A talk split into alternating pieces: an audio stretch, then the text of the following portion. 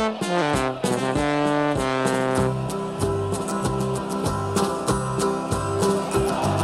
we come, blue and white, and we're looking good. You'll be in for a fight, and we fight pretty good. Getting goals is our job, and we get goals good. Looking good, we are Carlisle United.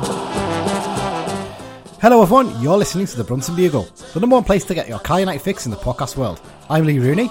And I'm Dan McLennan. Brunton Park nil, Jack Frost one. The Cumbrian derby falls foul of the weather, but United remain in the playoff positions. We reflect on that postponement and the upcoming winter fixture list, including a preview of this weekend's clash with Northampton Town at Sixfields.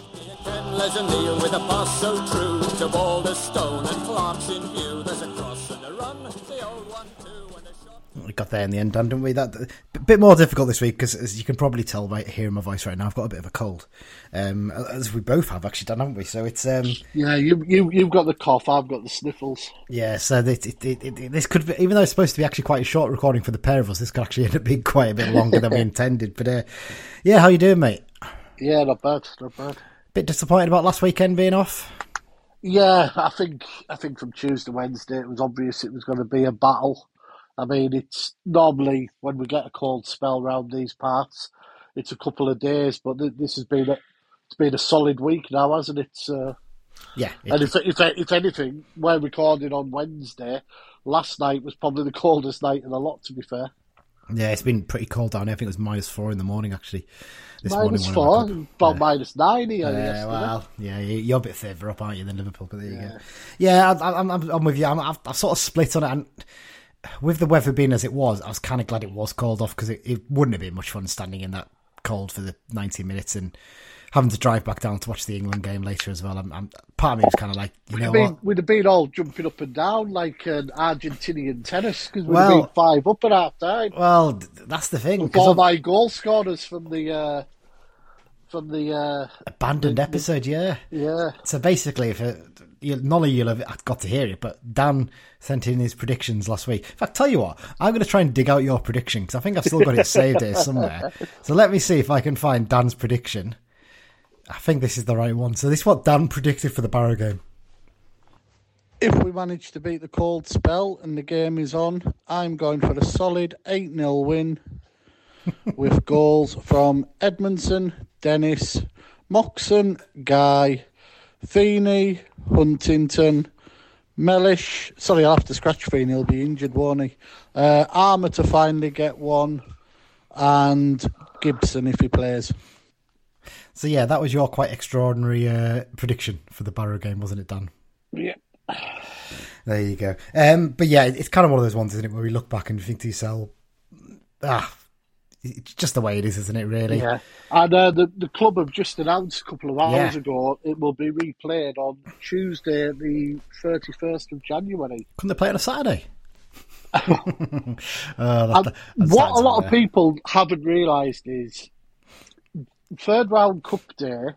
Yeah, League Two has a full programme Always of has twelve games. Always, has, done, done. yeah. The only teams that don't play are those that get through to the third round of the cup. So Yeah. obviously we were meant to be Hartlepool at home. They're in the cup. I think they Yeah. play Stoke. Is it? Uh, yes, I think it's they do. Yeah, yeah. So obviously Carlisle Hartlepool's postponed. Immediately, as soon as that happened weeks ago, people started saying, "Well, we can play Barrow that day." I I don't think Mansfield would be too happy in losing a game. You it's know, a three-way game to see how it goes. but, um, But, but uh, yeah, yeah. Yeah. What some people also don't seem to realise is that the EFL insists that games are played at the earliest possible date, don't they? Now you have to allow over Christmas the fact you know the bad weather. You can sometimes drag it a bit further, and early in um, January as well. There's issues with FA Cup replays and things like that. But in this case, it was just a case of this is the first one after having put the Hartlepool game on the 24th. So it's going to be a busy few weeks, though, isn't it? I'm just looking. I'm, I'm just looking at the fixtures. Uh, the end of January, we've got Bradford away, Hartlepool at home, Rochdale away, and Barrow at home now. yeah. A little run of four four games in uh, two weeks. And actually, we've got four, sorry, three home fixtures on Tuesday nights in the space of four weeks. Yeah, The only the only gap is the February the seventh, I think. yeah, play on the which could end up being filled up if Yeah, if any other games uh, fall foul. perhaps this weekend. We'll have to wait and see on that one, won't we? But there you go. Um, right, well, let's get into it. It's going to be a slightly different episode today. So basically, what's going to happen is um, I'm we're going to do all the, the usual news bits. Me and Dan will cover that now. When that's done, what we'll do is we'll play you the match review bit that me and Mike did for last week's episode. So you've got all that in there. Then we'll have the break off, and then we'll preview the Northampton game. We have got a behind enemy lines uh, as well for this week, which is uh, a really good listen, actually. Really good guy, uh, Danny from the uh, It's All Cobblers to Me pod. So uh, yeah, that, look forward to that. Um, and yeah, so we'll, we'll try and keep it as, as much of a normal pod as possible. It's going to come out, you'll, know by now, it's coming out a bit earlier than usual because um, I'm supposed to be going away to Belfast this weekend, although it's not looking great for me at the moment with this cold. Um, and yeah, so it, whether the game's on or not, you're going to get a pod this week. So there you go. Right, first up, um, let's do the sponsors and the, the usual uh, information about where you can find us on social media. We're very proud to say that once again this season the podcast has been sponsored by the United Sports Club London branch. The London branch is open to all United fans. They've got members from Cornwall to Dundee and Houston, Singapore, and of course every part of London and the South East. They regularly meet up on away trips as well as arranging many social events, sports games, and fundraising for the club. They'll be providing us with information for the away games as part of the preview section this season too. You can find out more about the London branch at their website, carlisle.londonbranch.org. Just a reminder also, if you don't already, please do subscribe to the podcast. You can do that on any good podcast app, wherever you get your podcasts, whether that's Apple Podcasts, Google Podcasts, uh, Spotify, Pocket Casts, any good podcast app. You just search the Brunton Bugle, um, click subscribe, and then every time a new episode comes out, you will get it straight into your inbox.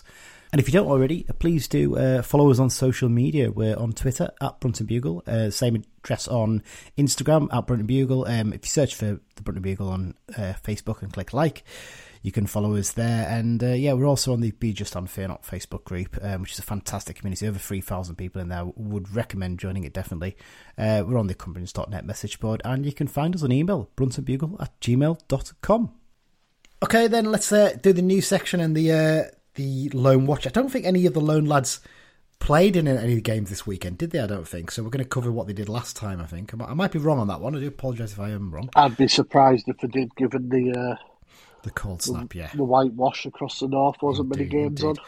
Indeed. So first up, um, well, uh, is a bit of news about um, the Cumberland Cup. Um, so United, apologies, United are into the uh, next round of the Cumberland Cup after their second, the second string uh, saw off Bransty Rangers uh, six 0 at Penrith Frenchfields. Um, a decent run out for the for the lads. This one wasn't it, Dan? Yeah, uh, I I was hoping to get to this, but uh, work meant I couldn't. Uh, but I know a couple of folk who went, and obviously we had, you know, we played Gabe Breeze, Sonny Hilton, Jamie Devitt, Tobi Sho-Silva, the now departed Duncan Idehen. Yes, cover him in a Joel, minute. Joel Senior got another 80 minutes. So we had quite a strong team out. Mm. Uh, we are always going to be strong favourites. You know, Toby got a hat trick. Uh, Jamie Devitt got one, and young Mason Hardy got a brace. So you know, it was a, a good run out for our our players who haven't had many minutes.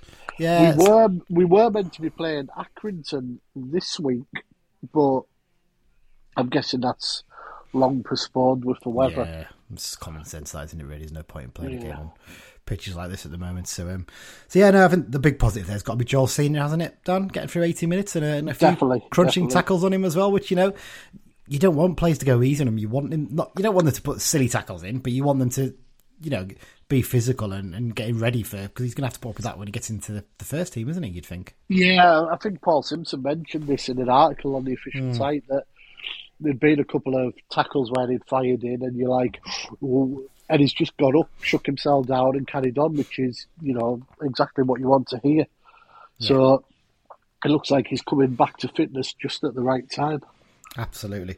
Well, um, let, us touch on uh, Duncan Idehen then, Dan. Um, that news emerged actually, I think, while we were recording last week, funny enough. So, um, uh, yeah, Duncan Idehen has, has left the club uh, after his uh, six month loan spell was brought to a, a, an end early. Not a massive surprise, this one, is it really? No, not really. Uh, I think he'd sort of went and spoke to Paul Simpson said, look, I'm not going to get a game. I may as well sort of go back to Bristol and at least play 21s, you know which is fair enough. And like Paul Simpson said, he doesn't want to keep an unhappy player here. Uh, you know, he came in. Is is he better than Jack Armer or John Mellish at the moment? No. You know, so you know he was only ever going to play in Peter Trophy games and whatnot. So well, yeah, sensible sensible decision all round. It's interesting because um, th- there was a comment in there from Simpson, wasn't there, basically about the fact that he brought him in thinking he may be able to fill in a, a wing back as well, but very quickly realised he's probably not that the kind of player we wanted a wing back. So Yeah, yeah. he was always ever only competing with John Mellish, and, and the problem is John Mellish has just been outstanding this season, and there's, there's, Yeah, there's no way you. you I, I, keep I him on. think if Jack Armer had had a couple of games out with injury, you would maybe have seen Idehen come in on the left hand side and Mellish actually play wing back. Yeah. You know, possibly. and that's the only way it would have probably worked. Well, I- I think Mike said last week when we recorded, he said that the, the, the nail in the coffin for him was the Harrogate game when Mellish was out suspended, and Simo basically shoehorn's probably the wrong way of putting it, but he basically put Corey Whelan there instead of Ida, Yeah, basically. yeah. And you get to that point, you think that's probably where he probably thought himself, "I'm not getting a chance here, am I?" Yeah, yeah. So yeah, it, I I don't think there's any bitterness about. It. I think I think Simo's like fair play to lad. He wants to play games. There's no problem with that at all, really. And Yeah, yeah. Sometimes you got to earn your place, don't you? It's the same with our lads who are out on loan as well. They, you know, they all have to to work hard to. um Also frees the place up for January too. It does, yeah. I, think we all expected that to come anyway, come January, didn't it? And um, there's still questions about Finn Back's loan and what's going to happen with that. I think Simo's commented on that again today. Still discussing with Forest. I mean, come on, guys, you, you, you're a Premier League club. You can afford to take him back, can't you? And give give us a bit of a financial freedom. and. I think the indication was we what from what I read into that was we would like to keep him, but they would pay him for January, February, March, basically, okay, because we we're paying we're obviously paying something for him, yeah. but we're getting zero return. So you know, Yeah, it, it, it's a tough one to judge, isn't it? I suppose. And yeah, personally, for me, he's only going to get maybe eight or nine games at the end of the season, isn't he? I Well, suppose? yeah, it's, yeah. It's a tough one, isn't it? Um, something else I think that also emerged actually after the um, after the last this week was um, the uh, the fine that the club got for the Walsall game, didn't they? So obviously the incident that happened, happened after the Walsall game, a bit of a set to amongst the, the, the players, wasn't there? And uh, both clubs have been, I think, charged and found guilty. I suppose that's the way of putting it, of um, failing to control their players. Now Walsall have been fined fifteen hundred pounds. We've been fined three thousand pounds, and the people are a bit like, why, why is that the case? You know, what? Why are we getting fined more? You know, they they part instigated and stuff. What it is, we still had something on our record from the Tranmere game last season, basically. but basically it's fifteen hundred each, and because we've got a previous, ours is double, doesn't it? Yeah, basically. That's essentially what it is. So, so there you go. It's just just one of those things, and you you, you move on on that one. Um, I'm, I'm trying to see if We, we, we look forward to beating them at Wembley in the playoffs. Yeah. Uh, only other bits of news I'm thinking of here, Dan. Uh, new physio is going to be in place for the Boxing Day game against Bradford City. So interesting Yeah, that no, is. no, no names out there yet. We, we've, we've not heard anything. You know, so No, we're still waiting to. it's, it's obviously someone working the notice at wherever they work. So Yeah, we'll have to wait and see who that's going to be.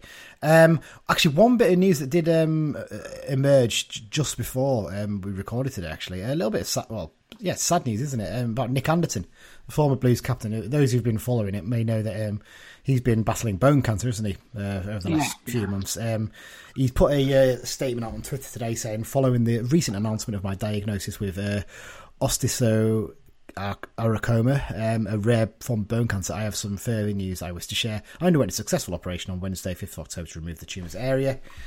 And then it continues on the next one saying, uh, after the operation, the tumour was sent off for further analysis, and the biopsy revealed that the cancerous cells were more aggressive than previously thought.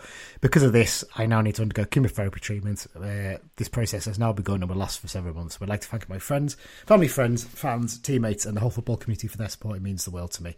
Um, really, sort of bit of a sucker punch, isn't it? Really, because it was looking really good, and you know, it still hopefully will be good news. But yeah, bit of a blow for for everyone, really, that isn't it? yeah, uh, obviously all our thoughts and best wishes are with him as he fights that horrible bastard and disease. Yeah. I don't want to apologise for swearing with that one. No, no, we're not ble- we're not going to be bleeping that one. I'll tell you that much anyway. So there you go. That's a, a bit, bit of bit of a down, I suppose, to end on. But you know, we're, we're all back in Nick, and hopefully we'll get some good news on that in the in the in the future.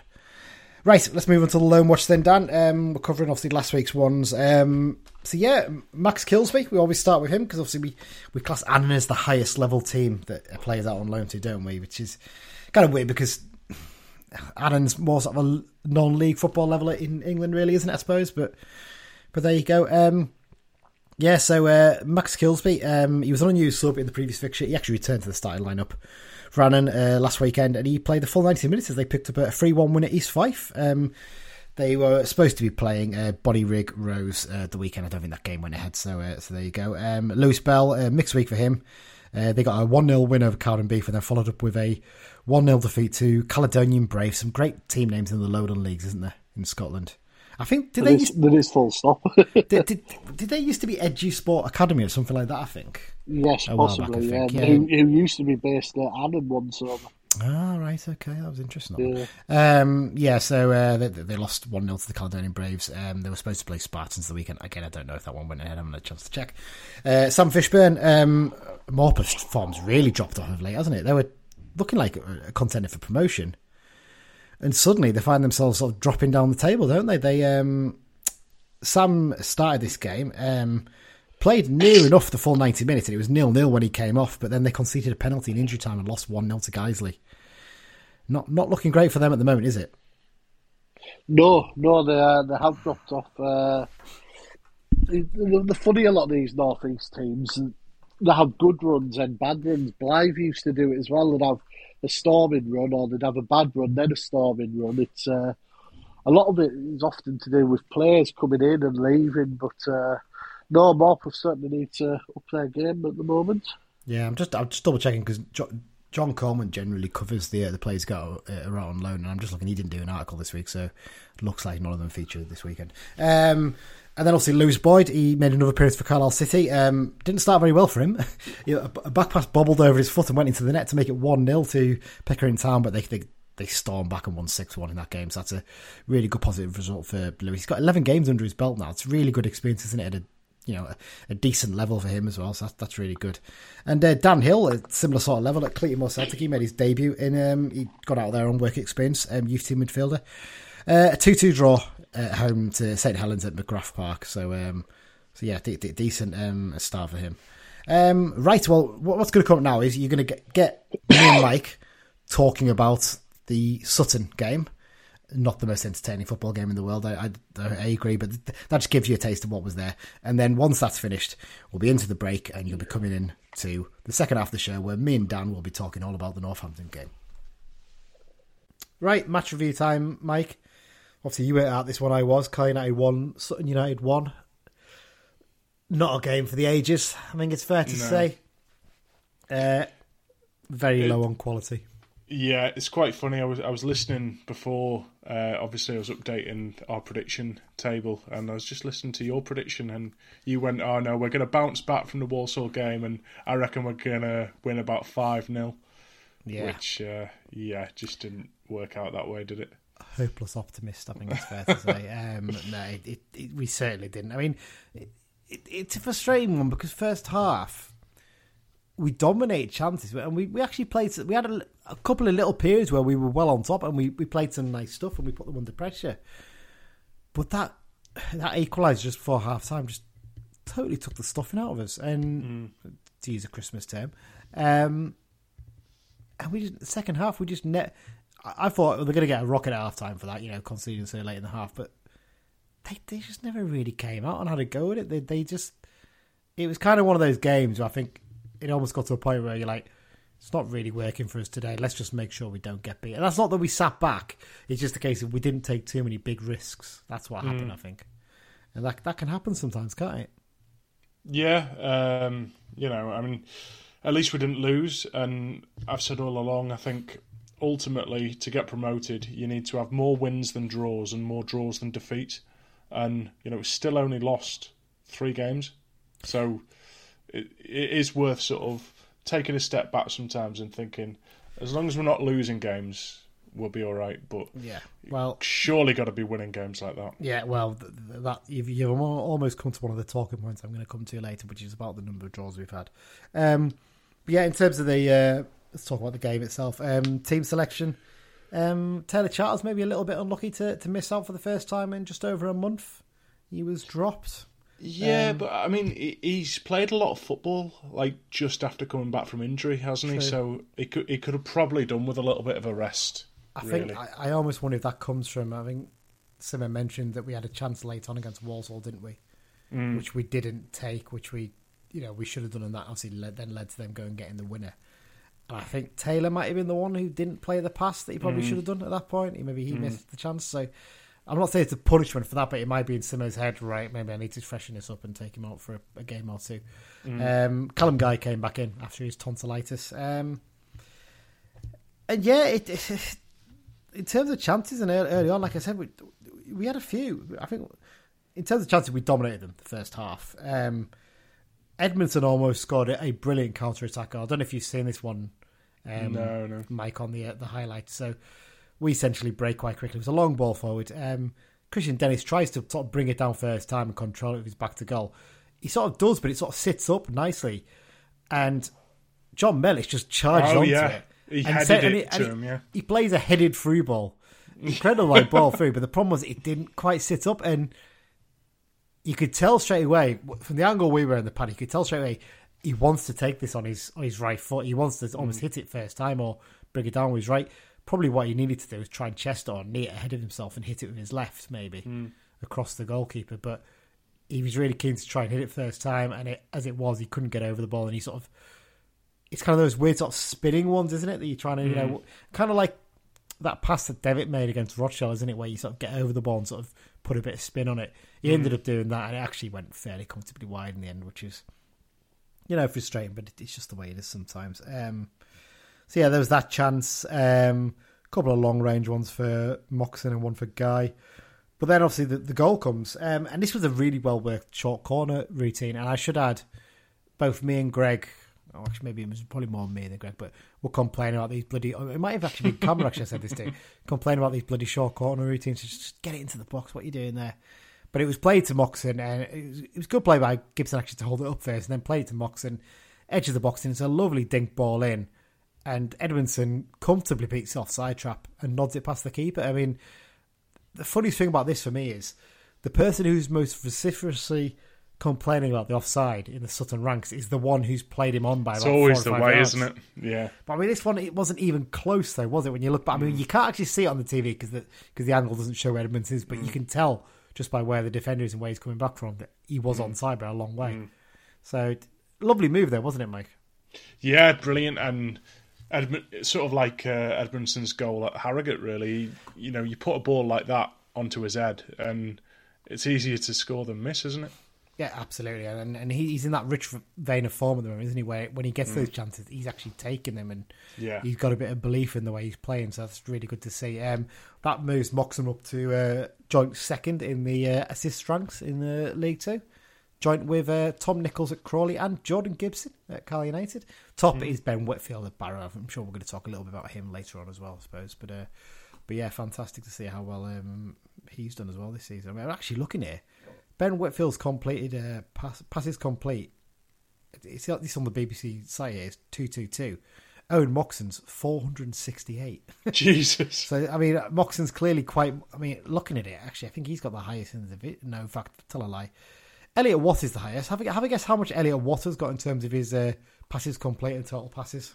Uh, I'll say 505.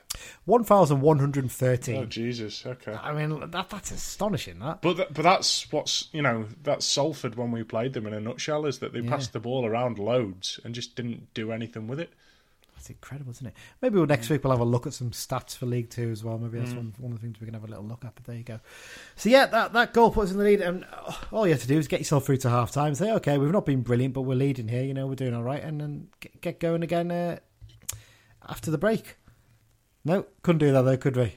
What a frustrating time to, to concede. Literally just before the ref's assistant is about to put up the um, the fourth official, I should say. Sorry, about to put up the board, say how long left uh, in the first half, and um, it it just uh, it just feels all a little bit sloppy and bitty. This goal, there's no major mistake, but it just it's just it's just a few little things lacking, wasn't it? Really.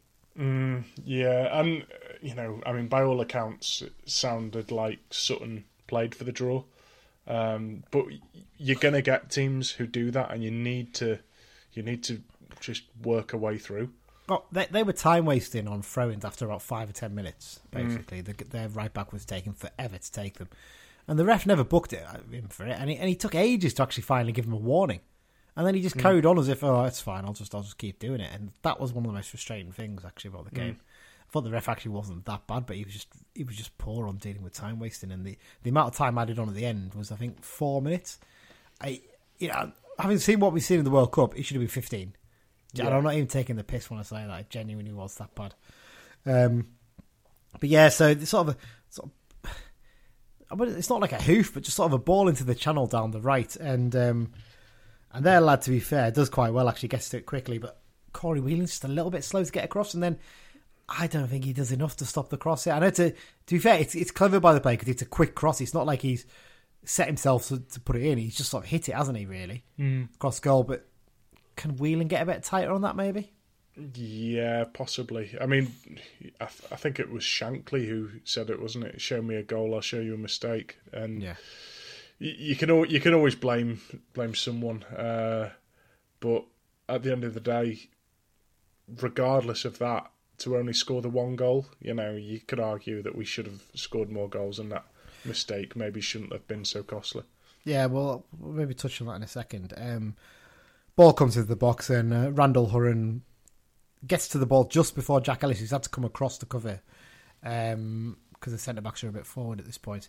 Um, he wholly blocks the initial shot, but to be honest, it was at point blank range, and there wasn't really much he could have done to palm it away, and it falls very nicely for him to bury the second one into the back of the net and you're one one just before the break, and you think to yourself, bad timing, but okay.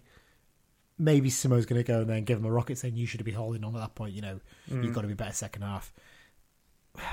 We probably again had the best of it second half, but never really tested their keeper, and there wasn't a feeling of like they were really pumped up and going for it. Mm. It was just kind of like, eh, one of them days, isn't it? Really, and Mm. the result was there wasn't really. I mean, Edmondson had a header from a cross that went over the bar, but it was never really threatening the keeper. Arguably, they had the best chance of the second half. Sutton um, corner from the left comes into the box, headed down and poked into the back of the net.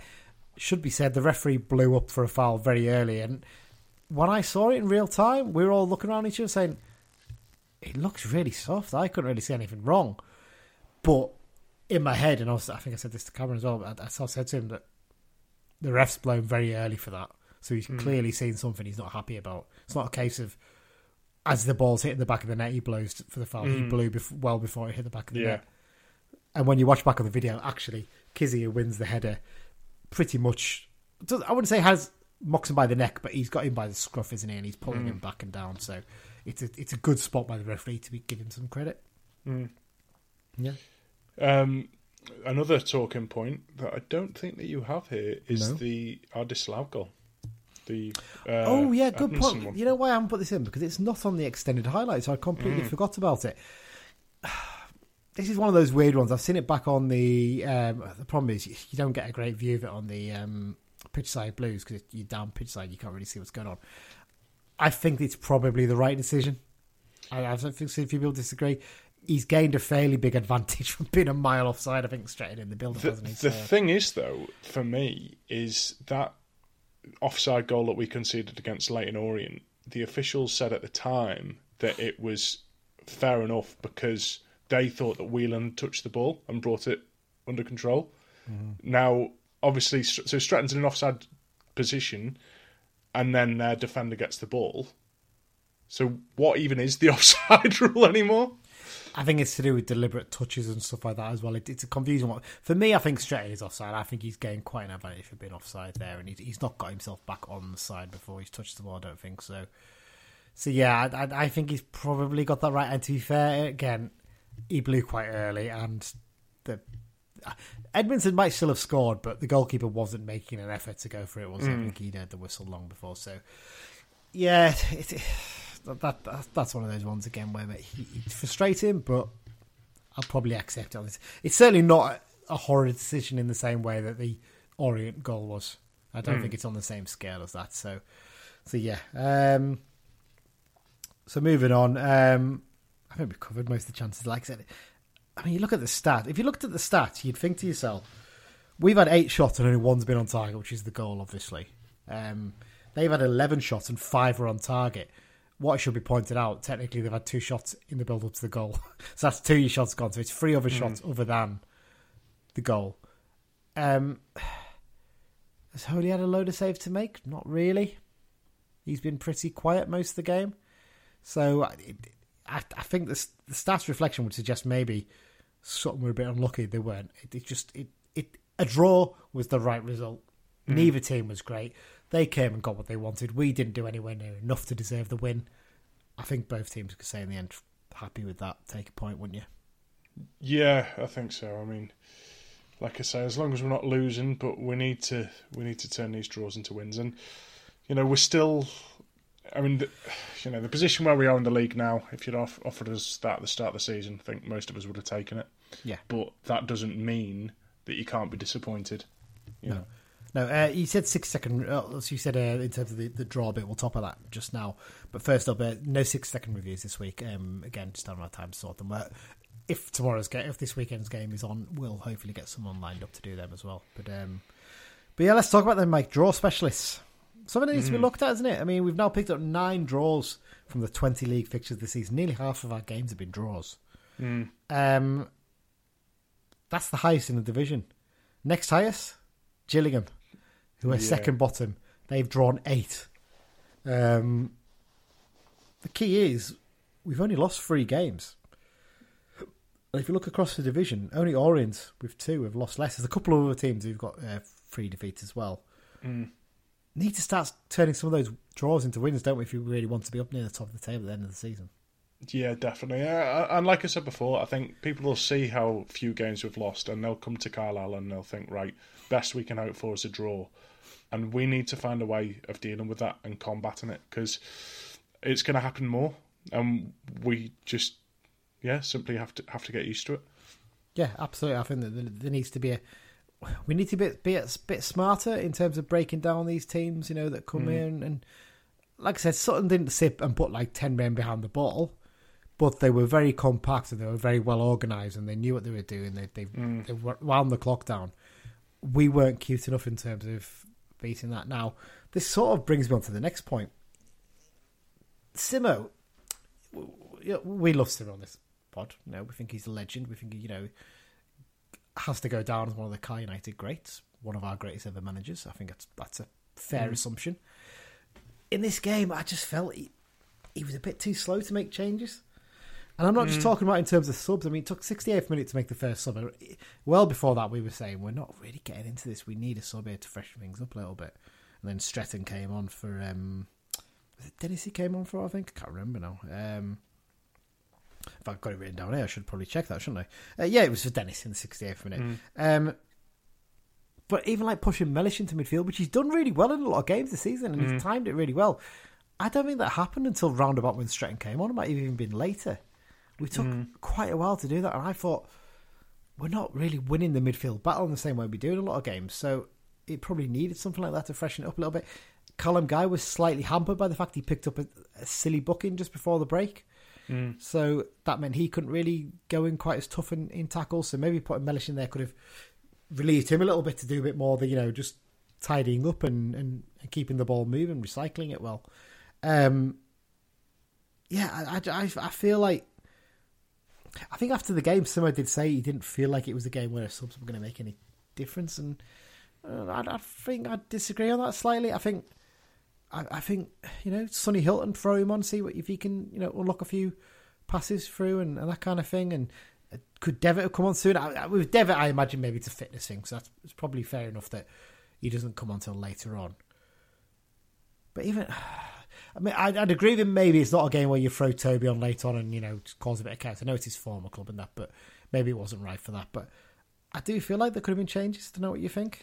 Yeah, well, I think maybe some of the subs were too similar to some of the players that were starting for Simo. Um, mm. I could maybe see that. I think one player that we need to come back from injury is Patrick, because I think when teams mm. are sticking players behind the ball, he'll skin one or two, and then there's you know players who are sort of sitting deep and marking players who then sort of get dragged away from the man that they're marking to try and close him down, and he causes chaos in sort of a different way than Tobi does a little bit. Um, but we don't have anyone else who's any anything like Patrick. I mean, Str- Stretton can do that a little bit. He's not quite the same sort of player in that mm. way. He's not you know like a pick it up on the halfway line and beat every single man kind of player or you know, but it, but he, he's quite handy at doing that. Um, he's not quite hit the height he had before his, his injury yet, um, which kind of sort of brings me on as well to Jordan Gibson's really struggling to find his form again, isn't he? Mm. And again, we are big fans of him on this pod. We've we've said all season when he, you know, when it when it ticks for him, it ticks for us, really, doesn't it? He, he he's the creative force in this team quite often, and he was involved in the goal, you know, in the in the set piece routine. But I, I don't feel like he's he's not quite got his mojo at the moment. He's not beating his man, is he? He's not he's not looking at his man thinking, I can beat you, I can get around you and get a ball into the box. He's mm. kind of every time he gets the ball, he's sort of reluctantly sort of looking back and going, Okay, I'll play back to him. We'll, we'll build up again. I want to see the Jordan that we saw, you know, in the first you know stretch of the season where he was causing problems for teams, and I'm not quite seeing that at the moment. Yeah, definitely, and you know it's quite a sought after position on the pitch. So if he's not playing well, there's other players. It's I'm sure Simo won't hesitate to to bring in. But on his day, he's first choice in that position. But he just isn't having his day enough, is he? It, it should be said he he was playing more as a sort of a. It was more of a three four three for this game. Mm. So you had Edmondson sort of drifting towards the left and uh, Gibson on the right. And mm. as much as that's you know probably his preferred role in the past, and he's done quite well there. I think he's better in that number ten role. I think I'd rather yeah. see him in the middle with with both um, with Moxon and um, mm. and, and Gibson. I, not Moxon Gibson, Moxon and Guy. I wonder if it's almost to give a little bit of support to Jack Ellis as well at the moment. Maybe, he's coming yeah. in and he's starting a lot. I think I'd rather see let's get the best out of Jordan. Let's play him in that number ten role. Let's get him back in mm. the middle, drift, drifting out wide when he has to, when he when he needs to to support mm. Jack. But I think I'd rather see a little bit of that at the moment. And I'm sure he'll get himself back to form. But at the moment, he's just not quite in those heights, is he? Yeah, I think I think you're probably right. And we haven't played a great deal of the sort of three five two that we saw earlier. We seem to have yeah. done the three four three a little bit more, haven't we? And yeah. I think I, I would switch to switch to a four three three in the game when Mellish pushed forward a little bit sometimes. Yeah, and I, I wouldn't mind sort of seeing Edmondson and Dennis as your sort of two centre forwards. You know, old school big man little man strike partnership. Um, I wouldn't mind seeing that to be honest, but you know, who are we to question the great man? No, no, you, it's a fair point. Um, I don't think there's any other talking points from the game. Like I said, it just, it just, it just felt a little bit flat, really. Everything. Mm it, it, was kind of reminiscent of. There's been a few games like that this season at home, a couple of games. So um, I'm trying to think. The crew game was a little bit like that. I think. Yeah, it, it just needs something to to get people going. Sometimes I think, but, uh, but mm. there you mm. go. Um, okay, uh, should we do? It? I can't think of any of the talking points really, Mike. This is the problem. It's, it's one of those games we probably talked for quite a bit here, but there's no real major points really to talk about. Mm. It, it's just felt again not mm. great, but there you go. Um, right, should we do a League Two roundup? Yeah, go on. Let's, let's, go through some of the games happening this week. So, um, games were split over Saturday and Friday. I think there was a sort of a, a, fear among some League Two clubs that they might clash with the England game if they had played on the Saturday. If they'd finished second in the group, as it was, it didn't make any difference. Um, and uh, yeah, the, the, the free games on on Friday, I think, produced some of the most interesting results. You, would you agree? Yeah, well, certainly uh, Stevenage Barrow five 0 Well, I think we'll maybe talk about that one a little bit later on because that's uh, you know the last game that Barrow played, so that'll be mm. picked up then. But I mean, looking at the other two, Walsall they're really picking up form. Doncaster have been so disappointing this season, haven't they? They really mm. haven't lived up to yeah. I, I think we all sort of thought they maybe weren't going to be as good as they, they they have done in the past when they've come down to this level because the, the squad wasn't quite there, but I don't think any of us anticipated that there will be you know thirteenth place. I mean, they're only five points behind us, I suppose, but they've not really hit the heights that a club that size really should do, shouldn't have they? No, well, you know they were doing better under McSheffrey, and and, and they sacked him. So yeah. uh, I think it it happens quite a lot. I mean, it, it happened happened with us to a degree. Is it you get relegated and you think, oh, we'll bounce straight back, and it doesn't always work out that way. And sometimes you need to just sort of take stock and think, okay, well, maybe we're not going to bounce back. Maybe we just need to consolidate and then build next year. But mm. yeah, I think they're just uh, it's not their year, is it? No, not not at the moment. Um, obviously, Walsall, the team that beat them, their, their their form's fantastic, isn't it? They're really Yeah, they've turned it around. starting to motor up the table. A little bit worrying. I can see them in our head, uh, basically in our mirrors, can't you? Um, we can. Uh, they're obviously three points behind us now, and obviously if their game's on at the weekend and ours isn't, there's every chance they could uh, overtake us because I think they're only two worse in goal difference. Um, Although looking at it, we've scored six more goals, so. Ah. They, they would probably need to win 3 0 at least in their game to go ahead of us, so we might be okay in that terms of that. Um, but yeah, I mean, looking at the others, I mean, the interesting one is um, Crewe against uh, Newport County, a late winner for Newport County there. We'll tell you here later on because he features in the X Files section, doesn't he? So uh, there's a little treat for you coming up. Um, Saturday results. Wimbledon, they've hit a bit of form actually. A bit of sneaky, this isn't it? Because it, it's it's almost come out of nowhere because they didn't look like they had much going forward at all when we played them. Mm. And suddenly, I mean, they haven't lost in the last six at the very least, and they're up to eleventh place, and they're only four points behind us now. They're only four points off a playoff place, and Johnny Jackson seems to be picking things up. I mean, Gillingham, God, oh, sorry, not Grimsby. It's Grimsby. Obviously, they played um, so Grimsby were sort of getting themselves up there, but they've again their form's really dropped off. And looking there, they haven't won in the last six either. So Yeah, well, I mean that game that we played that was you know called off with the Yeah. state of the weather. They were like playoffs, weren't they? And they were getting the better of us that night. And yeah, I think we sort of replayed them at the best possible time. Yeah, they, they, they dropped off really. Uh, obviously, Gillingham lost 3 0 against Salford City. I mean, some barefaced stats. Anyone who complains about us this season, here's a barefaced stat for you. Gillingham have played 20 games this season. How many goals do you think they've scored? Uh, is it six? Six goals in 20 Yeah. games. Defensively, you know what? They're not that bad. Defensively, they've only conceded three more than us. Mm. They've conceded 24 in 20 games. It's not a bad return, but they just cannot score to save their life. I mean, 24 goals they've conceded. Hartlepool, 39. the same number of games. It's That's astonishing. But yeah, they, they just desperately, desperately need goals, Gillingham. And where they're going to get them from, I don't know. They're playing against Dagenham in the FA Cup tonight, as- just before we record, or just after we, we record. And I, I wouldn't be surprised if Dagenham won that.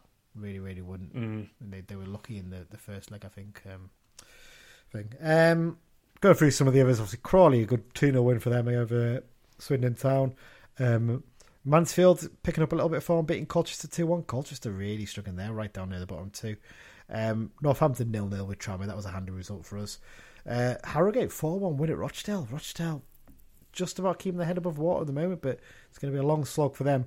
And let's finally talk about the big one. Stockport County 5. Uh, sorry, Hartlepool United nil. Stockport County 5. I know. Just after Keith Curle penned a new contract, two-year contract. I think. Yeah, the li- li- little look ahead to the X Files section there. Obviously, uh, Keith Oh, Curle yeah. signing a uh, deal until the end of next season as permanent manager at Hartlepool. That's not a great way to announce, you know, announce that on the morning and then get a result like that in the afternoon. Mm. He's got a, a tough job on there, hasn't he, to rebuild things there? Yeah, but at the same time, Stockport seem to have really turned a corner, and they really seem Oh, yeah. to be flying up the table. Oh yeah, oh yeah, definitely. So, um, so yeah, t- tough pickings for Keith this weekend, but I'm sure I'm sure he'll get them back to some level of form. Whether it's going to be enough to get them away from trouble, I don't know. I think it's a, I think it's a much tougher job than he faced when he took over with us. I think that's fair to say. There you go. Right, Mike. I think we've covered everything for the first half of the show, so we'll take a short break and then we'll be back with a preview of the Barrow game. Hi, I'm John Halpin, and you're listening to the Brunton Bugle. Deliberately picked that one with Halpy this week because we're going to put the Halpy interview out next week, aren't we? Because finally, Yeah. finally, I got the Kristian Dennis one out, didn't I? it took Yeah, me a while. Also, uh, literally just before we started recording, uh, there was a good article on the official site from uh, sort of like a, a goodbye sort of gathering they had Yeah. for Alfie. Uh, his missus will be in the bad books for keeping it a secret. uh, basically, he's walked into Foxes and nearly everyone who's ever worked with him sat there. Yeah. And they had uh, video messages and various people at the club like- spoke like about a- him. There's a little special breakfast for him, wasn't it? I think because he's leaving fairly soon. And, And uh, I did see an article the other week, Mm-hmm. and I think it instigated that he'll still be working in a a capacity. So I wonder if he's maybe going to do a little bit of scouting the, the, or the article did mention he's going to be a club amb- ambassador, basically. So he's Yeah, going to be down yeah. the ground on match days, which is fantastic Yeah, to, to hear, really, because he is, you know, he is well, he's Mr. Cal United, isn't he? Really, he's been here Oh, for yeah. 38 odd years, bar a small break. So fantastic, really, to have him still involved in the club. Uh, right, well, we're going to get into the second half of the show now. Uh, before we do the behind enemy line section, uh, Dan, Mike has done us a question for this week. So would you like to hear it? Yes. Here's Mike's question for this week. So, a notable member of personnel that's been at both clubs this week is obviously Dan's favourite, Keith Curle. Now, of all of the clubs that he's man- managed during his career, where did he achieve his best win percentage? Ooh, that's a good question. That I have a, you know, I have a feeling it might be us Ooh. because he was with, with us for a while, and he didn't really. He had that. Obviously, the first season wasn't great, but then fairly consistent after that. That's a tough one. It's definitely not hard. We I- know that. I have a feeling he did really well at Notts County and left for, under a bit of a disagreement. I think you might be right on that actually. Yeah, Because I'm, I'm sure he it. left mid-season and it was he was doing quite well at the time. So I, I'm, I'm going to say Notts County. Okay, there's that. There's potentially Mansfield. He wasn't there that long, and he- you know, he, he I think he got him into the playoffs, didn't he? So Yeah, yeah. Hmm. okay, so you're going to Notts County. I'm going to go. Yeah. I'm going to go with us. So let, let's see what the answer is. And it was at Notts County, where he got 45.1% and then got sacked. There you go. Blunt, blunt is the point there from Mike. Thank you very much. So there you go.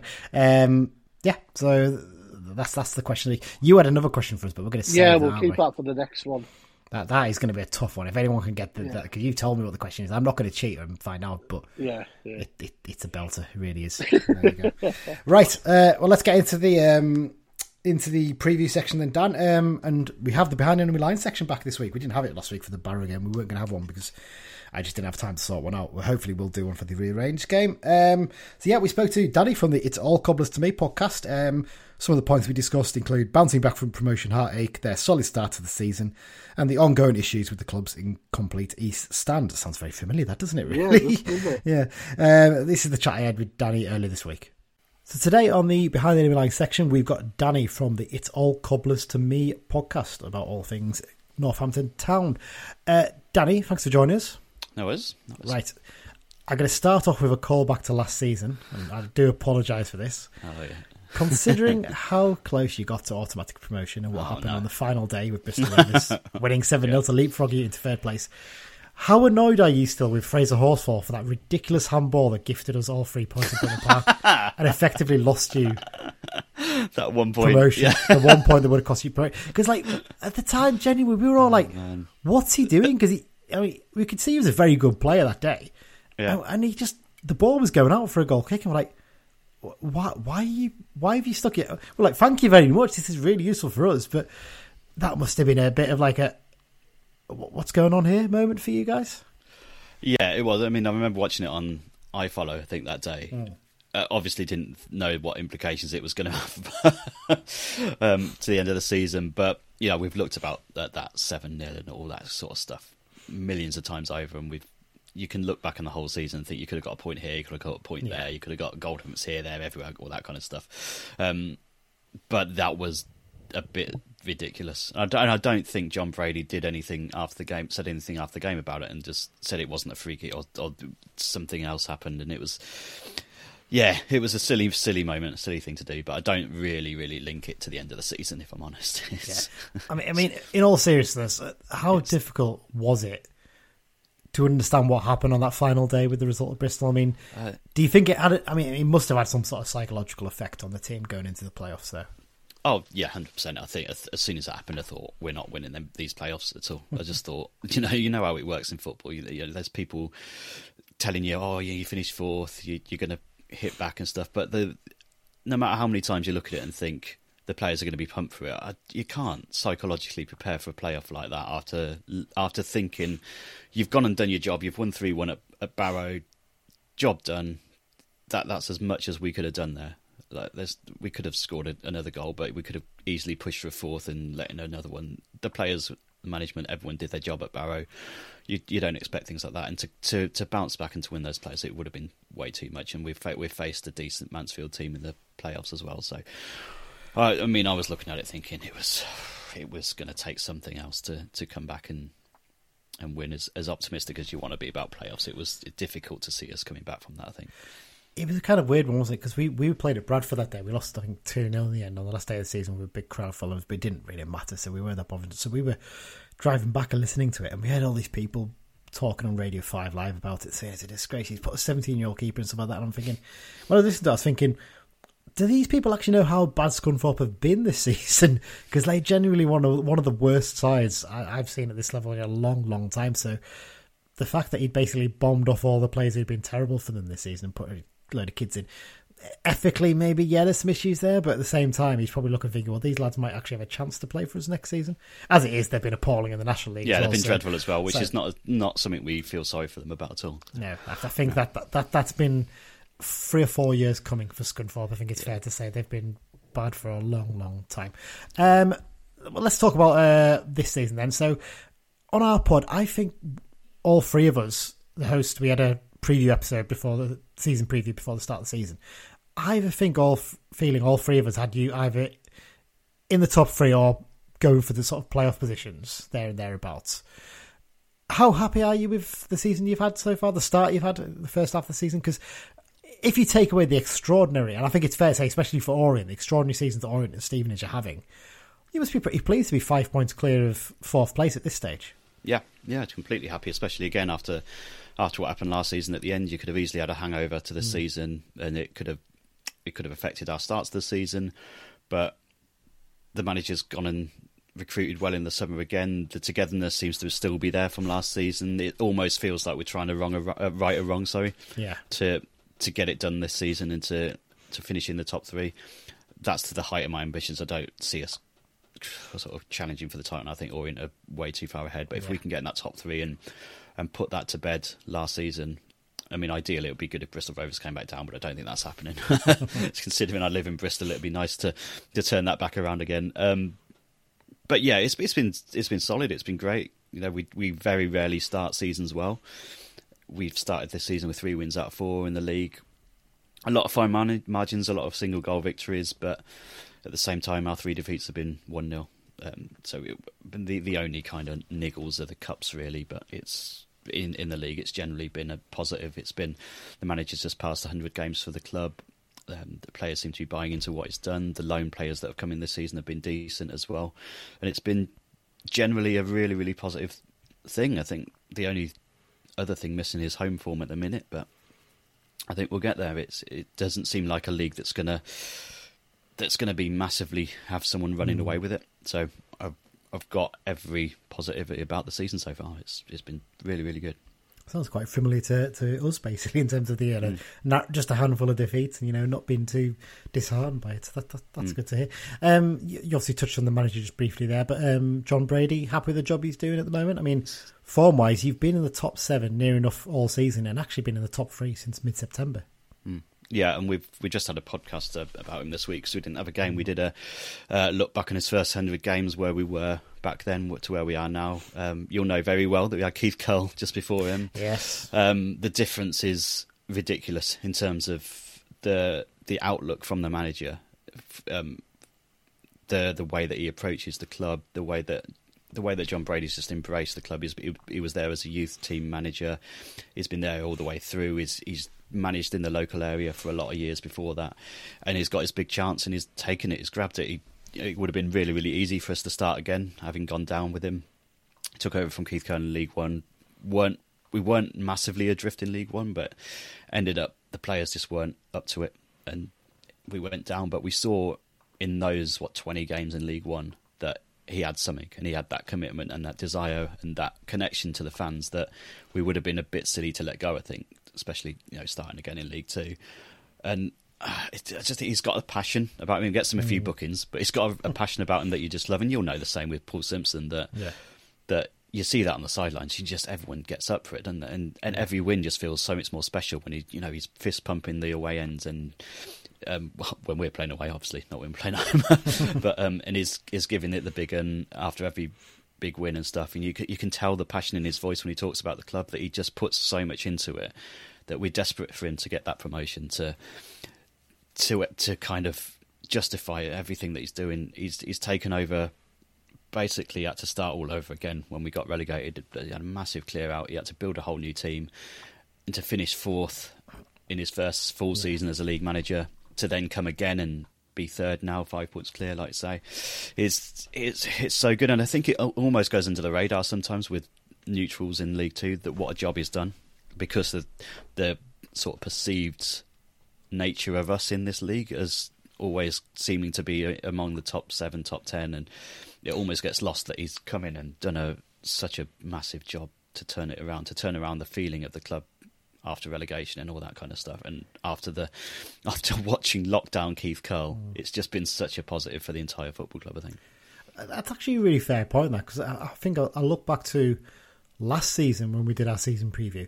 We felt Brady could have been one of those people who potentially could have lost his job early on if it didn't go well. We thought, you know, it, it's a risk going with someone who's not really got too much experience. But like you said, it, it, he's not one of these ones who gets linked with big clubs or anything like that, is he really? So he's just slowly doing a decent job there. And I think yeah. he's, he's kind of guy, if he, if he does get you up and keeps you up, that's when maybe bigger clubs will start sniffing around him, I guess. And, and, and as you say, he, he's a combative character. I think I've seen that from some of the games we play against you guys in the last few years. But but yeah, he's it seems to be he seems to be the right fit for you guys, doesn't he? Oh, 100%, yeah. I mean, we had a similar thing with Dean Austin when he came down. Uh, we went down with Dean Austin from League One. He was a similar type of character. He just leaves everything out there. He, he, he spoke with such passion, and we really wanted him to do well. Went down to League Two. He just felt like he was out of his depth, and it felt like it wasn't. It just didn't work for him at all for whatever reason. Um, but with John, he just seems to completely get the club, and we haven't had that since Chris Wilder was here. We haven't had someone who completely gets it and gets the fan base and talks to us on our level, kind of thing, yeah. and just really, really connects me. I mean, obviously Keith Keith Curle did a lot of good stuff during lockdown, and don't, don't get yeah. me wrong, and he's a he's a decent bloke and and all that kind of thing. But he just always felt like he he spoke very robotically and in cliches and just you, will know, you'll know. Really? Um, yeah, yeah, yeah, yeah you know this. Um, but he just comes out and says it how it is most of the time. He he speaks with such passion and such pride in being the manager, and that makes a massive difference to this level. And when you're watching, when you're trying to get new fans in as well, and new fans seeing these interviews and seeing how he talks about the club in in interviews in in the newspaper and on the website and stuff, you you just feel such a connection to him. So yeah, long may it continue. Hopefully we can we can get that promotion under him and he can he can kick on. He he was recently linked to the Luton job, I think, by some. Mm-hmm you know the type of Twitter yeah. rumor yeah, mill yeah, thing that did never really turns out. But so he's starting to get mentioned at least, which shows what sort, sort of job he's doing. But uh, yeah, fingers crossed we can keep this one under wraps because as soon as we go up, usually it's a case of hang on to the manager, hang on to the players, and and try and stay up. I know the feeling. Um, yeah. yeah, interesting. Before I move to the next question, you mentioned Dean Austin there. I was thinking, why do I recognise that name? I remember now he was in charge of Farnborough when we were in the conference for one season, right. and, yep. and, we beat them seven 0 um, I think he was giving. I think he was giving the, the, the, Billy Big Bollocks before the game about yeah. you know we're coming here to do an upset or something, and we just tore them apart. Yeah. Uh, annoying that though because our record win is eight 0 so we could have equalled it that day, but we didn't, which is. Nothing more annoying than that, is there? I guess so. Um, right, let's talk about. Uh, I think you're one of the last clubs we're going to be able to do this with. Talk about summer transfer business wise stuff. Mm. Um, you seem to have a fairly solid window. I mean, obviously, yeah, you lost Horsfall to Stockport and Roberts went to, to Middlesbrough, but you made some really good additions. I think the one that stood out for us in preseason, I think for most fans at this level, was Danny Hylton. You know, because he's a, you know, one, he'll get goals, but two, he's just an absolute nuisance up front, a proper just battering ram at times. And, you know, he, he, he wins free kicks. He's, he, he can be a nasty piece of work, but he, he's so effective. Probably not had quite the goal scoring impact so far, but otherwise, he seems to be in a really good signing for you guys. Yeah, he's. Yeah, I mean, when he signed, I thought this is this is a fantastic sign. It's such a great sign. I think the Luton manager at the time was um, Nathan Jones. Said it was the best signing in League Two. We haven't seen that yeah. so far, honestly. Um, I, I expected a lot more in front of goal.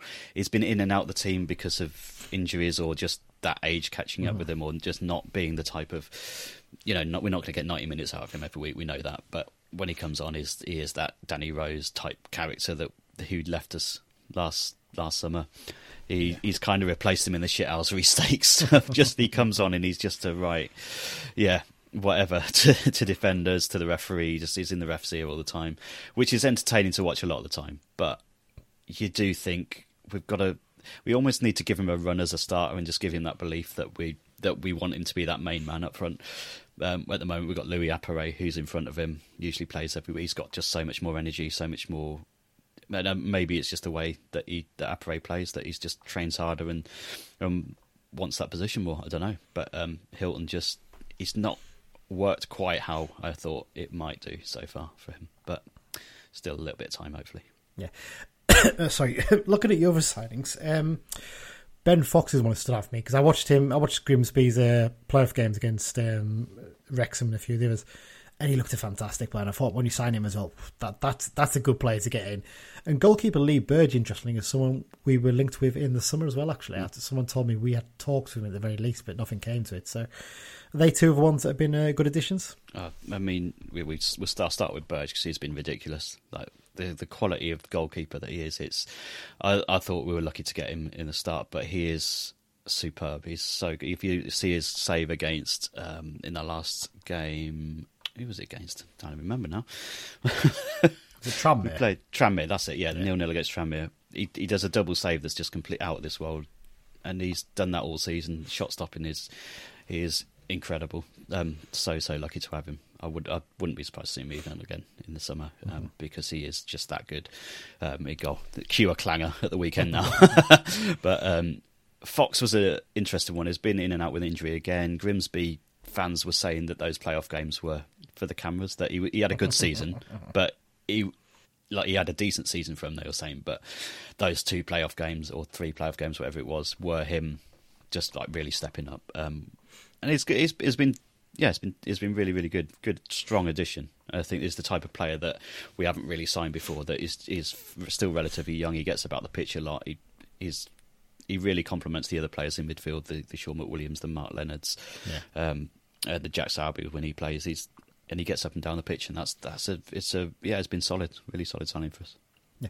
Um, any other danger men we need to watch out for? I mean, obviously the, the two that stand out for me, Sam Hoskins and Mitch Pinnock. The, I yeah. mean, Hoskins' goal record this season has been fantastic. He's only him and Andy Cook are keeping Kristian Dennis off the top of the scoring chart at the moment. Um, Pinnock really impressed me when I saw him play against us last season. That they're, they're two that really, I thought, yeah, they're the danger men to watch out for. Yeah, yeah. I mean, Pinnock's got that touch of class about him. He just drifts around the pitch and just picks picks players out. He, yeah. comes up with moments, um, set pieces. Just complete quality from him. Hoskins is, is a really really funny one. He's been here for a, what since about 2015, 2016, and he hasn't. He's never really hit these heights goal wise. Never yeah, really. Strange, isn't it? yeah, he's never never really got had this much in his bag. But I think the way we're playing, the way Brady's got it out of him, is is fantastic. He's just suddenly got a new lease of life. Um, this season, especially, that he's just in front of goal. He's just been clinical, which was just not seen from him before. We've always said if he can add that to his game, then you've got a player on your hands, and he's, he's shown it this season. Uh, the other one I will mention, Kieron Bowie, who's on loan mm-hmm. from Fulham he's he started off relatively slowly, but I think he's just getting up up to pace with the game. He plays in a number ten role, and yeah. he's he's got an, again just a touch of class about him. Um, in front of goal, he's really really coming to the fore now. Um, Mark Leonard as well on loan from Brighton. It's got class in the middle of the park as well. You can just tell they're both that step above. And mm. we've just brought in Josh Harrop this week from Preston. Yeah, uh, or not from Preston. I think he left Preston in the summer, but. Yeah that's concerning us a little bit that either Bowie or Leonard might be off. Yeah, and might be cutting their loan short potentially. Hopefully not, but that's uh, that's just a fear at the moment. But hopefully it's just a competition for places thing. Yeah. Um, before we get on to predictions, I'm going to ask you about what's the latest of the ongoing issues with uh, the ownership of your ground. I, I, I know I, you could probably talk all night about this, but if if you're able to briefly summarise for our fans, I think some of them will be aware that you know there's been ongoing issues about ownership of land around the ground and things yeah. like, and obviously the still yet to be completed East Stand as well. I think it is. Yeah, yeah. So the East Stand's still not completed. It can't be completed until. Um, it's all been sorted out with the council. The council's changed hands relatively recently. There's a there's a piece of land behind the East Stand that's been fought over. The Supporters Trust have got involved um, in terms of putting their own bid in. Um, the Supporters Trust, just in case you didn't know, are not fans of the current ownership. There's a massive mm-hmm. divide there between the trust and the owners, um, which is which is holding everything up again. Uh, the the the the there's they've been putting bids into st- to to kind of halt the process. It's, it's just ongoing, and it just seems never never ending. It's, it's it's been going on for so long now. You just think, will it ever get resolved? Will it ever get sorted? And it's it's just down to the the talks between the council and the club now. But it's it's it is being kind of held up a lot at the minute. Still, it's just there's there's no end to it at all. Never ending story, isn't it, with things like that? Always. Yeah. Um, well, you've been very generous with your time, Danny. Thank you very much. Um, let's have your predictions for this weekend's game. Uh, I said one-one in our podcast, I think, um, just now. So I'm going to go. I'm going to stick with one-one. I think both teams enjoy a draw this season. We haven't been at our best at home recently, and I think you're a very, very decent team, um, and it's going to be a big challenge for us. So I'm going to go one-zero. And that would make it 10 draws out of 21 games for us this season, which would just be pretty much sum it up, I suppose. But there you go. Uh, Danny, thanks for your time and all no, the best pleasure. for the rest of the season after this weekend. Cheers, mate, and you. Yeah, big thanks once again to Danny for giving up his time to speak to us. We also did a little bit for his podcast. I had a chat with him for about half an hour, 40 minutes. I think it was a really good chat, actually, really interesting. So you'll keep an eye out for that as well. Um, and yeah, you can go listen to their podcast previewing our game. Uh, I think it's all cobblers to me on uh, social media. I think it is just something like that. So just search for it on, on your usual podcast apps and you'll find it, I'm sure. Okay, so this weekend we face the Cobblers at um, Sixfields. Um, referee for this game, Mark Edwards. It's his fourth season in the EFL. Uh, he's taken charge of 13 games so far this season, handing out 41 yellows and no red cards. That's technically not correct. He actually did hand out a red card in the first game of the season. But I think he was the one that was famously overturned. Remember Accrington against Shrewsbury when he got it wrong and a mistaken identity, handing out a second booking to someone. Was like somewhere right by the first game, something like that. But there you go. Gee, some of Durham to Northampton's a fair trek, isn't it? Yeah, especially this time of year as well with all the weather and that. It's a bit, yeah. of, a, bit of a strange one. That strange choice. Um, last season he handed out 87 yellow cards and three red cards in 29 games. Uh, the last United game he took charge of was the 1 0 win over Gillingham back in August. Uh, only Jordan Gibson was booked for the Blues that day. Uh, in terms of head to head, it's the 46th meeting between the two sides. Uh, United have won 13, uh, 14 have been a draw, and the Cobblers have won 18. Just had a quick look at the head to head site the other day that I use. And our record against them is not great of late. Like, pretty poor, actually. The win we got against them in March was our first win in one, two, three, four, five, seven meetings the two teams. So, you know, it's hard one to tell, isn't it? You, you sometimes get a bit excited about these historical runs of results, don't you? But in this case, yeah, we we don't have particularly great form against Northampton. Well, let's have a look through the squad then. I mean, just talk about them generally. It would have been very easy for them to probably go back into the shells and collapse and have a terrible season this season after what happened with them on the last day of the last season, wouldn't it? Yeah, yeah. I mean, they were shit on, to be honest, weren't they? It, it, it's a weird one because we chatted about it, me and Danny, honestly, in the in the bit which people have just heard, and he was kind of like angry about it. But he was like, he was like, oh, I'm glad, you know, Scunthorpe are down well. Well, he didn't exactly say it, but he basically said, you know, Scunthorpe, Scunthorpe's still struggling at the bottom nationally. He's like, well, yeah, good enough for them. Yeah. But anyone who saw Scunthorpe last season would know how bad they were, wouldn't they? Yeah, yeah.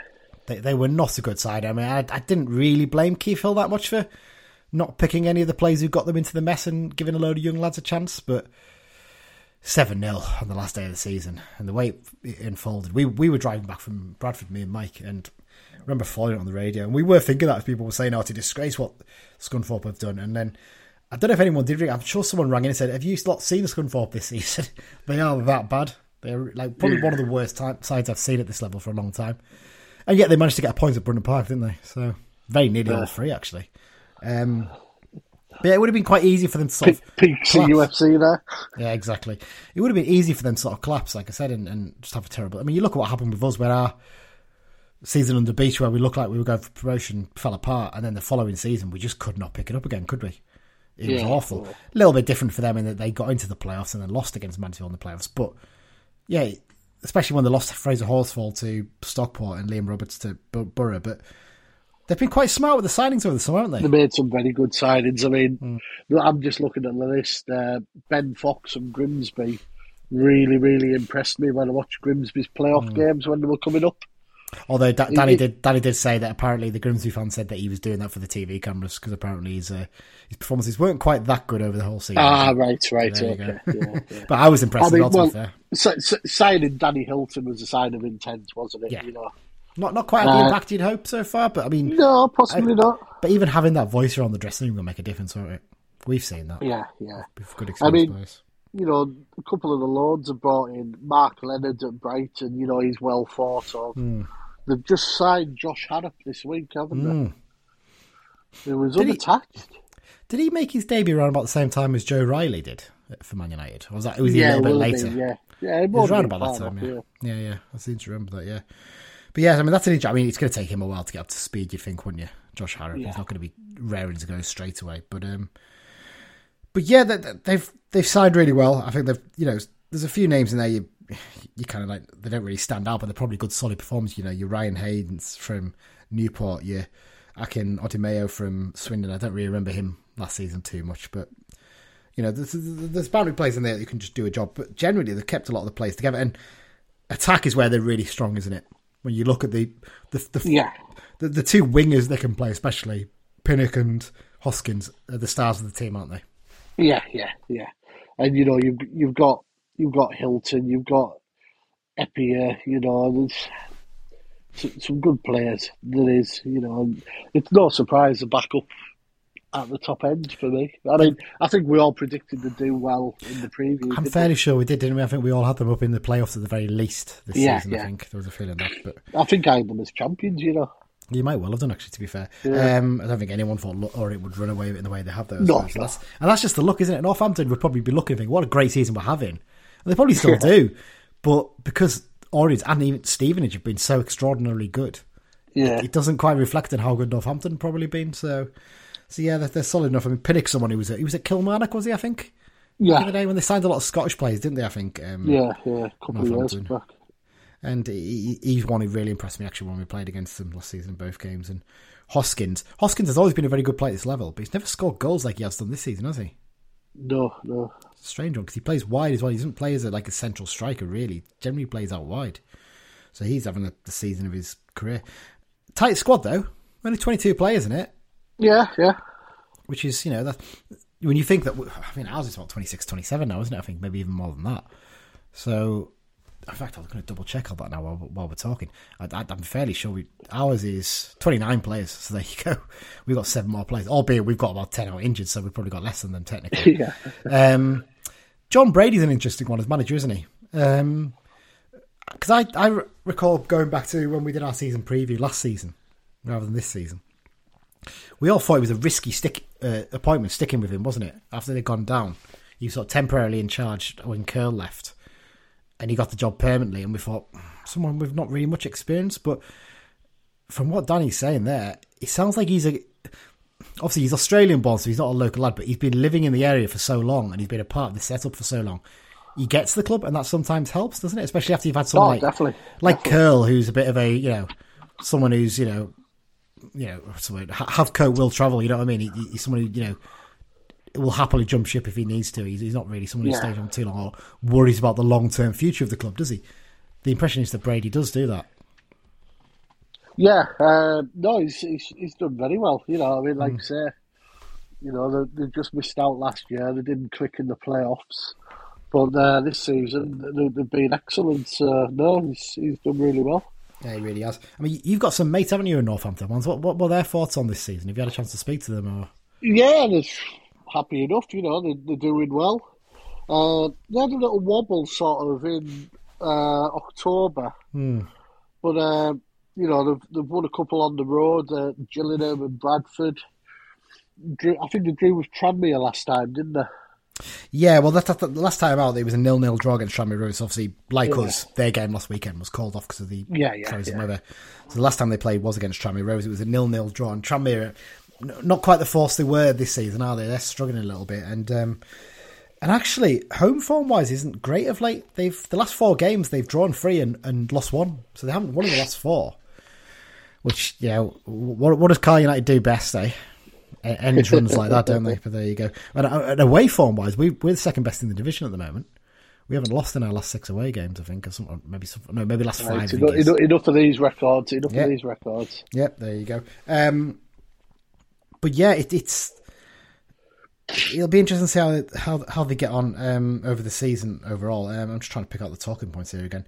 Um, yeah, in terms of their squad, former Blues in there, Jack Sowerby, someone who was a one of those sort of loan signings that came in, wasn't he, when he came in first? And we were like, why are we doing signing a midfielder from, you know, Fleetwood Town's B team, whoever it was, or the under 23s on loan?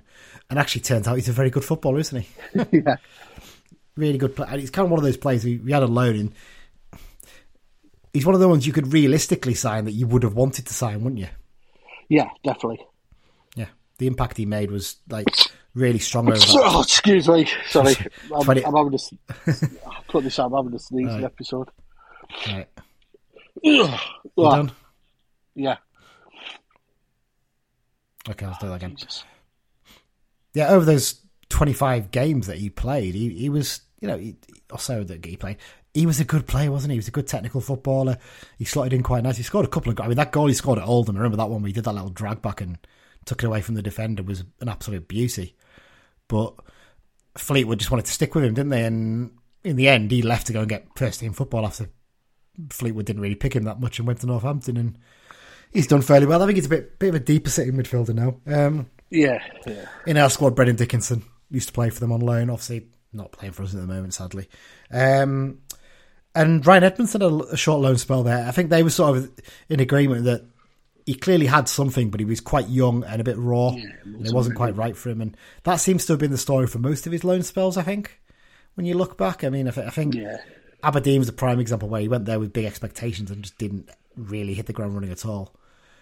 Port Vale's the nearest he got, where their fans were quite keen to keep him, weren't they, last in the summer? And he obviously came Yeah. to us, so he'll probably have a point to prove. I hope this weekend if the game goes ahead. Um, should we talk about the Blues then, Dan? Um, Yeah. What do you do for this game then terms of change? It's weird because obviously not having the Barrow game, there's no sort of. It's two weeks since the last game we played it. There's no real point to work from, is there, in terms of what do we do with with X player here and there? So, would you make any changes from the game for the team that faced uh, Sutton? I think on paper you, you don't really, do you? Because Gibson came back in, didn't he?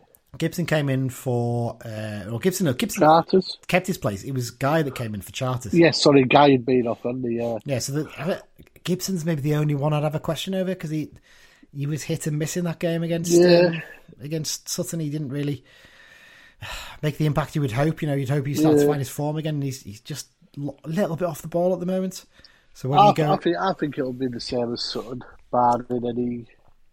Uh, although Feeney could be back, yeah, the talk one? is that So, Feeney should be fit again. He looks he certainly looked fit in the in the horseshoe bar in Glasgow, didn't he? yeah, at the weekend.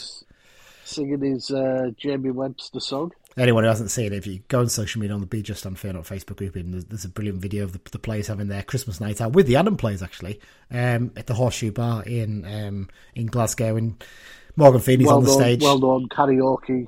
Yes, yeah. It, it- I mean, it's literally like two minutes walk from Central Station, and uh, yeah, Feeney's belting out a song by Jamie Webster, who's a, a fellow Scouser. So uh, yeah, and then as I think it was you said that it, it, it proves that all Scousers singing sound exactly the same. Yeah. I think it was a combination of Feeney singing and the, the backing track playing as well. But Yeah. uh, the, the Scousers sound Scouts when they sing. they do. They do, to be fair. But yeah, no, it, it- looks like the lads had a good night out, and most importantly, there's no there's no report of any of the police being involved in anything, which is what you want to hear, isn't it? At this time of year, hopefully, because we don't want players missing. But there you go. Um, yeah. So in terms of the only other question is maybe whether Joel Senior comes onto the bench in place of Duncan Idehen, possibly. Possibly, again. possibly. But then I suppose good if Feeney come if Feeney comes in, I suppose you maybe don't need to. So Yeah. Yeah, interesting to see how that goes. Um, only a bit in terms of fitness news. Uh, a bit of bad news about Omari Patrick, isn't he? He's had a bit, little bit of a setback on his return, hasn't he? Yeah, probably looking at New Year now, aren't we? Yeah, it's a real shame because I think the hope was he'd be back for maybe either this weekend or Boxing Day, but Yeah. Three, two or three more weeks maybe. But we, we want to get him back fully fit, don't we? We don't want to miss Yeah, and yeah. get him injured Well, again. it's, so. it's, again, he's going to be like a new signing in January again, isn't he? Yeah, and as an option off the bench, that kind of pace will, will terrify teams, you'd hope. Yeah. But there you go. Um, right, well, let's do the match predictions then. Dan, you can go first. I'm going to go for a solid one-all draw, Kristian Dennis. Okay. Well, when I did the preview for the um, Northampton Town podcast, I went with us nicking a 2 1 win, and I went both goals Ryan Edmondson. So I'm not going to change my mind. I'm going to stick with that. So Ryan Edmondson double and a 2 1 win. Uh, right, let's have uh, Mike's prediction. So I am going to go for a 1 0 win with Owen Moxon getting a goal. Ooh, all three of us got different scores this week, so Yeah. interesting to see what happens with that. I mean, the only way we can all get points is if we win 3 0 and uh, all three of them score. but in that case, yeah, yeah none of us will get any points for the result, will we? So there you go. Um, right, let's go on to the uh, X Files section. Dan, we're going to cover last weekend, this weekend just gone, and some other bits as well, aren't we? Yeah, uh, I'm just getting my list up. Uh, Cole Stockton scored his first goal in 18 league appearances as Morecambe drew one all at home to Exeter on, on a Friday night game. His form properly dropped off, didn't it, after they Yeah, basically yeah. turned down any. Funny deals for him? enough, it was in one of the papers at the weekend, and there's a couple of teams after him again. Well, he's out of contract, isn't he? I think in the summer, so I think Yeah. Morecambe will probably want to cash in and get their 20, 30 grand off him now and let him go, won't they? He, he is one who's been out injured all season. Uh, Zanzala scored a late winner for Newport as they beat one of his former club's Crewe 2 1. Uh, I think it was his first game back, so Yeah. he, he'll, be, he'll have been happy with that. Definitely. Uh, regular Paddy Madden target Stockport beat Hartlepool five 0 the other week. Yeah. Uh, Cedwyn Scott got uh, his ninth league goal of the season for Notts County four one win at Scunthorpe. Tristan Abraham scored the only goal of the game from the penalty spot as easily beat Boreham Wood one 0 He hasn't scored And many from open play, has he, uh, Tristan Abrams this yeah. season? But there you go. Jack Bridge is in again. Yeah. Scored a Southend and a two all draw at home to Altrincham. They, Those were the weekend before last. Yeah. Uh, weekend just gone, obviously not too many games. Max Amos scored for Gillingham in the dramatic 3 2 FA Cup replay win. That was actually the midweek. Yeah. Uh, Josh Todd scored for Queen and South in a 4 2 win at Alloa. Kallum Higginbotham scored for Kelty in their one all draw with Linfield in the Scottish Challenge Cup. You're going to have to explain that to people. That, yeah. Basically, the Scottish Challenge Cup has a couple of Northern Irish and Welsh teams in it for some obscure reason. Yeah. Uh, Olomola scored for Wealdstone, three all drawn at Bromley. And Mark Beck scored in Darlington's 6 2 win at Gloucester. That's a good win on the road, It's isn't it? ridiculous that Gloucester City are in the National League North. I keep Uh, round up, round up of ex players and managers over the last couple Yeah. of weeks. Uh, Chris Beech finally Yeah. has a new job, director of football role at AFC Fylde, alongside ex Blue Adam Murray, who became manager a few weeks back. Mm-hmm. Uh, Dave Rogers, there's a blast. Yeah. He's left his coaching role at Notts Forest. I think he was involved in the under 21, Yeah. wasn't he? Yeah. He's a new manager of Finn Harps in the League of Ireland. Was it Rogers who went to play in Ireland? Yeah, he played. I think we, we got him from Ireland, possibly actually. As well. Yeah, he, yeah, he had an yeah, so interesting career, didn't he? He, he, that that famous game at uh, Tranmere in the FA Cup is the one everyone remembers him for, where he basically tried to get into the crowd to fight someone, didn't he? So uh, Yeah, so yeah. I mean, I'm just double checking. He started at Chester City. Well, he's at Everton actually, originally as a youth player. Chester, Southport, Dundee, Ayr United. Did, did a few clubs in Scotland. Scunthorpe. He was at Portadown before he came to us. Yeah, that's not. And then he's a belter. He went to Cambuur Leeuwarden in in Holland. Oh yes, in Holland, yeah, And, yeah. and then he basically spent the rest of his career playing in Ireland for Shelbourne, Derry, St Patrick's, Sporting Fingal, Dundalk, Lisburn Di- Distillery, uh, Cork City, Limerick, Monaghan United, Drogheda United, and Bohemians. So, um, so yeah, he's he's he's basically done the hard yards in Ireland, so he probably knows the league fairly well. Leeuwarden being the uh, subject of a great half man half biscuit song. Uh, join Leeuwarden, yeah, Yeah, amazing song. Cork- If anyone's it, balls coming home. amazing. song. Anyways, uh, Keith Curle was made permanent at Hartlepool. Uh, he, he'd been some sort of temporary manager, hadn't he? Uh, Steve I mean, O'Halloran. that, sorry, just that, that Keith Curle one, amazing timing for that. Though they announced it on the Saturday morning, wasn't it? And then they got battered five 0 in the Yeah. game that he, he, he was involved in. Ridiculous. So there you go. Uh, Stephen O'Halloran's retired from playing. He's Hmm. been around non-league for a couple of years. And Gime Touré released by Yeovil, mutual consent. Yeah, I kind of feel bad for him because he, he- he's clearly just not settled in the UK now, is he? I think that that's been the problem. I think Uh, I think it's time for him to go. I think the problem is, if he goes back to France, the level he'll play at, is very low. Yeah, I don't think he'll make as much money, will he? No, that that's the problem, isn't it? I think, and Yeah. and the thing is, he. It, it's sad, really, because that first few months with us, he he looked so excited. He looked like he'd offered something really different, and you know, be be the real X factor in the team. And then he got that red card against Exeter, and then not being able to have family come over, not being able to go visit them really because of all the COVID Yeah, restrictions. yeah. I think that really affected him, and he's never really re- recovered in I, that sense. Has he? I think he'd be better getting a team around the M25 yeah, where they can get a Eurostar back now and again. yeah, that would probably be the best thing you'd hope. But, uh, Yeah. but yeah, good good luck to Gime, uh, whatever he does next. Um, and that's it, Dan, for this week. Um, Yeah. uh, hopefully the game goes ahead this weekend. I don't. have, Looking at the weather in Northampton, it's not getting above freezing, is it? I think until Sunday. So Northampton have said today, uh, John Coleman had an article, Yeah. that they're happy at the moment. The pitch is held up well. Uh, it's been covered for a week. They've had the covers off during the day to wear it. They are expecting a couple of colder nights, but they're, they're hopeful. I mean, we will be travelling on the Friday, so isn't that exactly what we said? Pretty much, near enough. We said that the pitch that the pitch was winning, didn't we? On like Tuesday, didn't we? So, apparently on the Tuesday or Wednesday it was, yeah. But it just got silly cold. So. Yeah, that's the problem, isn't it? But there you go. Yeah. So yeah, um, hopefully the game go ahead, but we'll have to wait and see. Um, we'll be back next week with an episode. We'll- have the John Halpin interview episode out early in the week, but also we're going to do like a, a Christmas special, aren't we? I think Dan. We're going to sort of we're going to preview the free Christmas fixtures, the games against. Um, Who's it against again? I can't remember. Bradford, Bradford, Crewe, and Doncaster. Yes, correct. Yeah. Um, so we'll preview those games. But we'll also do like a little sort of 2010 22 review maybe? Looking back at what's happened yeah, the, we, have we've, we've got a free saturday on the 7th haven't we? Against yeah. hartlepool so so we could sort of do a, a mid-term review. Absolutely. So we'll be doing yeah. a few bit different bits over the next few weeks but uh, yeah. just keep an eye out as usual on the usual places where you get your pods. So uh, dan thanks so much for joining me. No bother. Thanks everyone for listening and up the blues. Up the blues.